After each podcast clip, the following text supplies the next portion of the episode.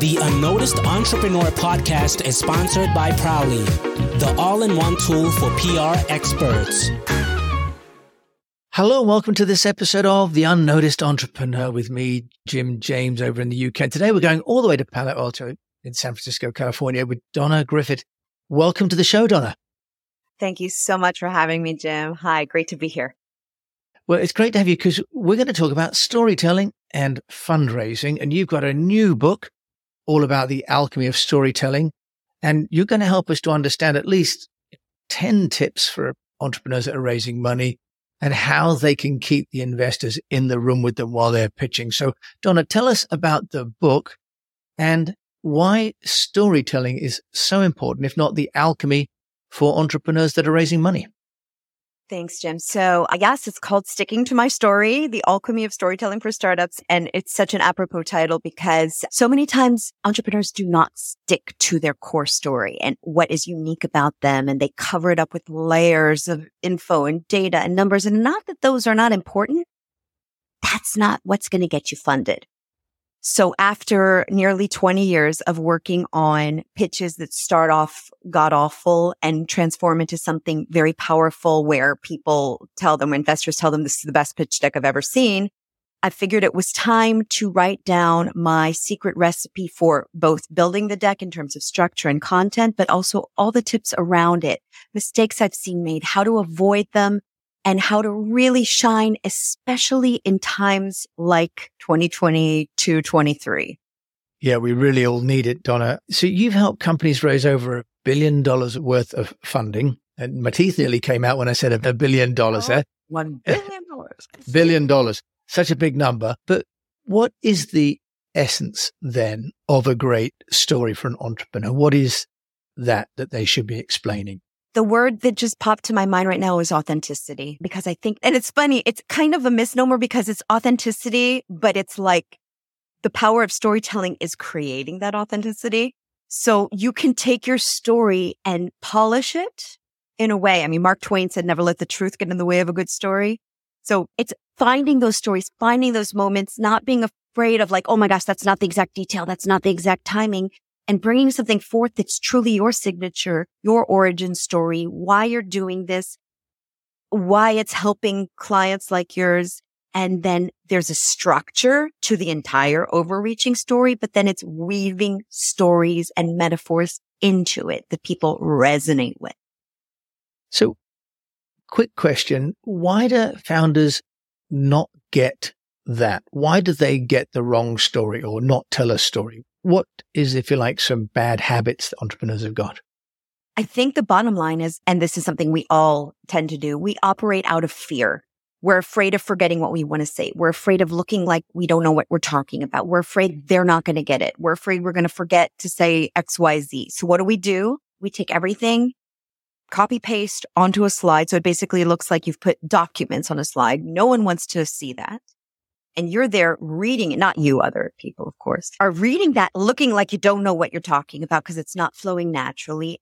And the fear has created what you're trying to avoid. So interesting. So you think the entrepreneur knows the story, but yes. sort of loses loses track of how to it tell it. It should be part of your DNA. And if you're telling it in a way that comes truly from your journey, from your belief, from your passion, blood, sweat, and tears, then you can't go wrong. Now you want to have things up there that remind you to say, but if you build it in the right flow and the right structure, you're going to remember it. Even if they say, ah, don't open your computer. Let's just chat. So Donna, let's do that then. Assume like I'm an 18 year old entrepreneur. I come to you and, and I've got an origin story. How would you use the methodology that you've got in your upcoming book to guide me through telling that story in a compelling and comprehensive way that's consistent and that I can remember when I'm facing the fear of those VCs across the table? Yeah. So it's funny because it's like you normally think how much of an origin story does an 18 year old have? But I've worked with some very young entrepreneurs that they are very in touch with their own generation and with the pain points. And that's where you want to start. What is the need? What is the gaping hole? Now, some of your listeners might be saying, Oh yeah, she's really telling us something that we didn't know. Pain, problem, solution. Yes. And it works. And it's the archetype of every single Marvel film out there. because it's ancient and it's the way our brain processes. And we want to understand that pain or that opportunity of something sweet and amazing happening in our lives.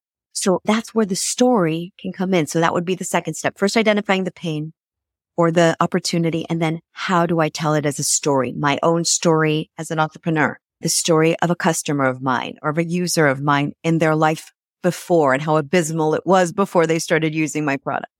A story taken from the news, something that shows that there's a big problem here and there's a gap. Nothing right now is filling that gap. And that's where we come in. So when you can draw that picture of a hole that nothing quite has filled, there's other solutions out there. You can't deny that. And that's another tip. Know everything out there in your competitive landscape. And then when you get to your solution, it's so much more powerful because what you've done is you've made your audience go, aha, sing it. I hear you. So, Donna, here's a question for you though. If you have a product, maybe let's say it's a product for Gen Zs and your VCs, the funders are probably not Gen Z. They're probably older people like me. I mean, I'm not quite a baby boomer, but I'm the, ne- I'm the next lot down. How do you get that story to resonate with an audience that probably is a different generation and the product for which may not be intended? So that's them? great. And I've heard the same question with, you know, as a woman founder, how do you pitch to male investors and get them to understand? And how do you pitch something about that's pertinent to developers if your audience aren't developers? And that's where I say your story has to be, I call it a day in the life. So, you know, Beatles, we're in the UK right now. What take them through a little day in the life of your audience through the story. So not a, this is Jim. Jim's a podcaster. Jim's a entrepreneur. Be a little bit more sophisticated. I want to tell you about one of my clients, Jim. So when Jim and then talk about the pain, true pain, the more authentic it is, the more it's going to resonate. And like Jim, there are over 80 bazillion Gen Zers out there that are struggling with this. And Forbes or Gartner says, and so back it up with some big things and show there's money there that's being thrown at it and still not solving it. Cause that again, you have to have the validity in the eyes of investors to back it up with money. Yeah, I was going to say, so in your book, you've got Tim Draper, who's the founder of Draper Fisher Jurvetson, one of the most famous Sandy Hill Road VCs does he really think that there are so many entrepreneurs that get it wrong that they need a book? Donna, tell us about that.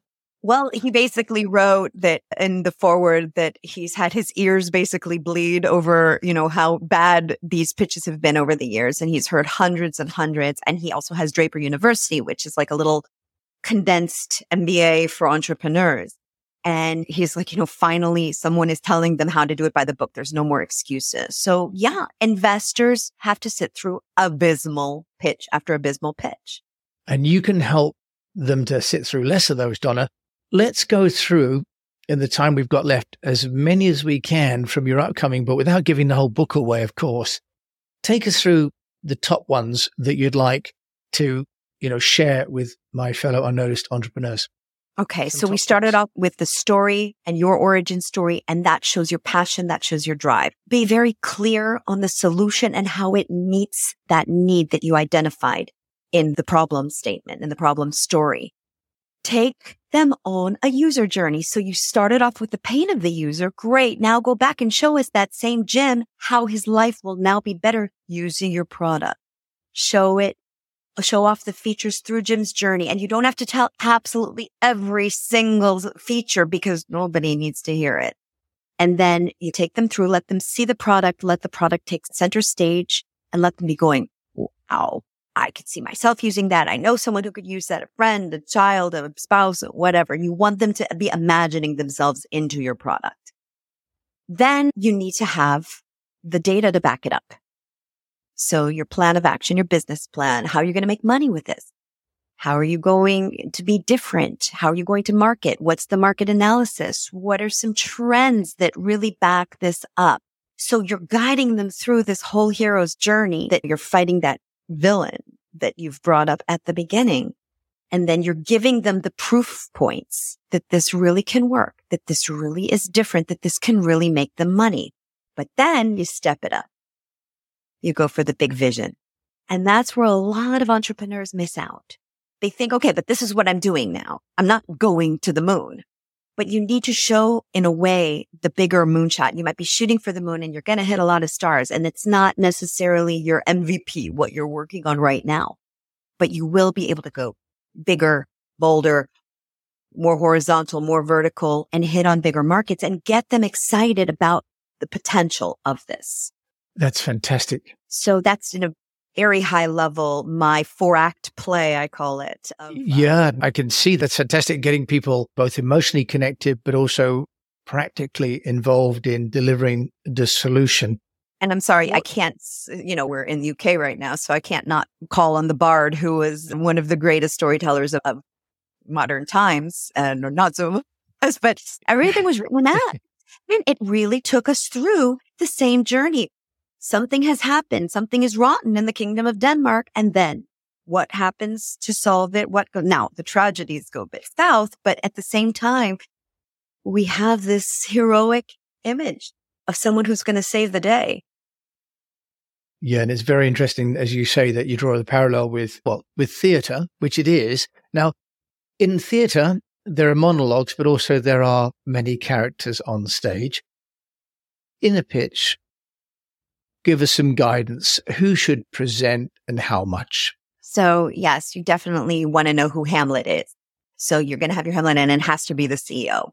I mean, that's who they want to hear from. That's who currently is in the leadership position, may not necessarily be. And that's something that's hard for founders sometimes to let go of being the CEO. But if you have your CTO with you and they can speak to the technical pieces, that makes sense. If you're talking about your marketing plan and your CMO is with you, that makes sense. But the main kind of storyteller is the CEO.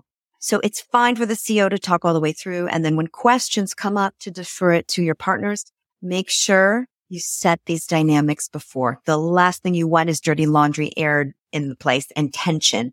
They see it. They sense it. Yeah. And I think, as you said before, the VCs are seeing so many, they become very practiced at watching people. What about practicing the pitch in advance, the rehearsals? Donna, do you want to give us some guidance? Going back to the stage, actors, singers, dancers, athletes, they all have practice periods and rehearsals. Nobody just gets on stage and is brilliant. You rehearse the role and then founders oftentimes will be working on their deck till two o'clock in the morning and then they have an 8 a.m., 9 a.m. meeting. They haven't had a chance to talk it through and it's like, don't do that.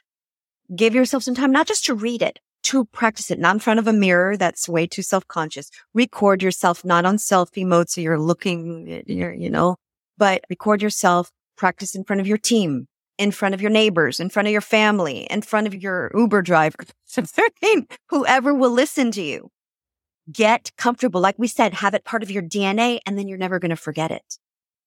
And Donna, what about from a practical point of view? You've got, let's say, one hour with Tim Draper, you know. Wow, that would be a ton if you have an hour.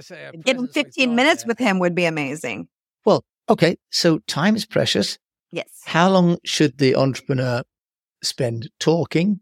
And what else should they be doing when they're not talking? So in the book, the way I lay out the pitch, if you were to go straight through, it probably would take you about 10 minutes, but you want to hope for them stopping you and asking questions. It's actually a good thing if they're asking you questions or writing down questions. Don't get nervous because it probably means they're interested. They're not necessarily there to argue, but they are there to kind of challenge you and spar you and see how you respond. Take a breath before you respond. Listen to the question, reflect it back so what you're saying is, oh, okay. And then you answer, you show active listening. Take notes as they're speaking, as they're giving feedback. It shows that you have flexibility of thought, that you're coachable. They want to see this is someone they're going to be working with for years to come. I mean, Jim, we know that investment periods last longer than marriages today. And they want to know that this is someone they want to hang out with on holidays. Seriously. Well, that's a sobering thought, Donna, isn't it? It is. but it's true. I mean, I'm lucky. I've been married uh, 12 years, but I mean, the reality is it doesn't always last, yeah. but with investors, it will. Yes, well, and you've got a lot of commitment with an investor, haven't you, as well as you do with your spouse.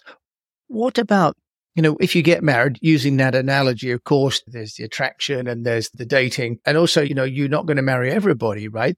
So in the storytelling alchemy, your book, how do you help entrepreneurs to decide who to have as an investor? Because that's also, as you say, if it's a relationship, this is a fundamental part of the story to tell, Absolutely. isn't it? Absolutely.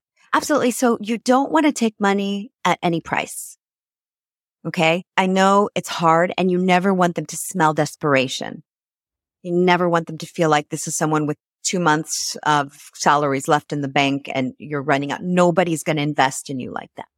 But you also are interviewing them. You also will be doing your due diligence. You also want to see what can they bring to the table other than just money. Money is important, but it's not everything. Look at the terms. Have a good lawyer. Re- review those terms. Listen, we all need experts. I have a bookkeeper and an accountant and an attorney if needed to review. I'm not an expert in that. And that's why people come to me. They're not an expert in storytelling. And why do we waste all our time on something that we're not great at? So crucial. It's so crucial. It's your business. Yeah, it's a really good point. And you've also mentioned your own business and you've been running your own business now for 18 years. Congratulations. So you've been both self-employed and married for that time, which is fantastic. But is your first book. What have you done, Donna, in terms of as an entrepreneur getting noticed and the launch of your book? Tell us about the role the book's going to play in your own business. So I think the book is going to play a role, but right now my community and the people that I've worked with and the people whose lives I've touched over the years are going to help drive the book because people can't wait and people are like, as soon as it's out, I want to read it. I'm here for you. When you bring value to people and you're there for them and you bring really good content and really good that, and people ask for a conversation and you take the time for it and you go the extra mile and you're good at what you do. That is how you win as an entrepreneur. So coming back to your authenticity there, aren't you, Donna? And, you know, what about you've mentioned here about helping other people if I ask you one final question, you know, what would you say is your number one tip in terms of getting noticed? If you could give anyone a piece of advice on the best way to get noticed in and amongst VCs, for example, what would that be? Again, I'm going to come back to storytelling. It's be authentic with your storytelling, with your sharing. Be bold. Don't be afraid to go the path less traveled. When I was starting out, nobody knew what storytelling was. They thought of, you know, librarians or someone who gathers a circle of kids around and tells them a story. And people were saying, you know, really startups, that's who you're going to work with. They're never going to pay you. So listen to the voices, thank them. Don't let them stop you. Very well meaning people could often derail you. And that's not what you want.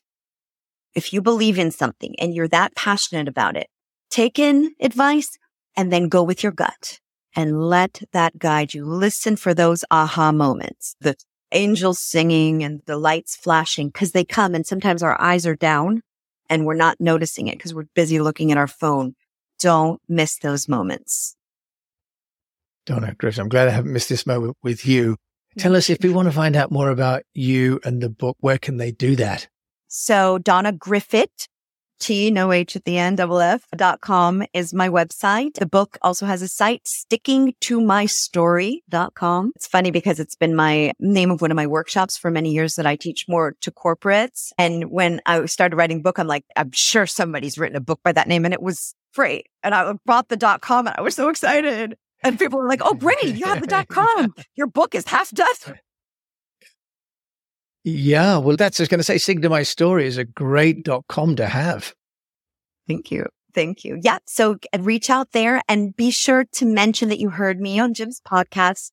You will have special discount on any of my services. The book will be coming out late February, both Kindle and paperback on Amazon. So it's my joy to bring this to entrepreneurs everywhere.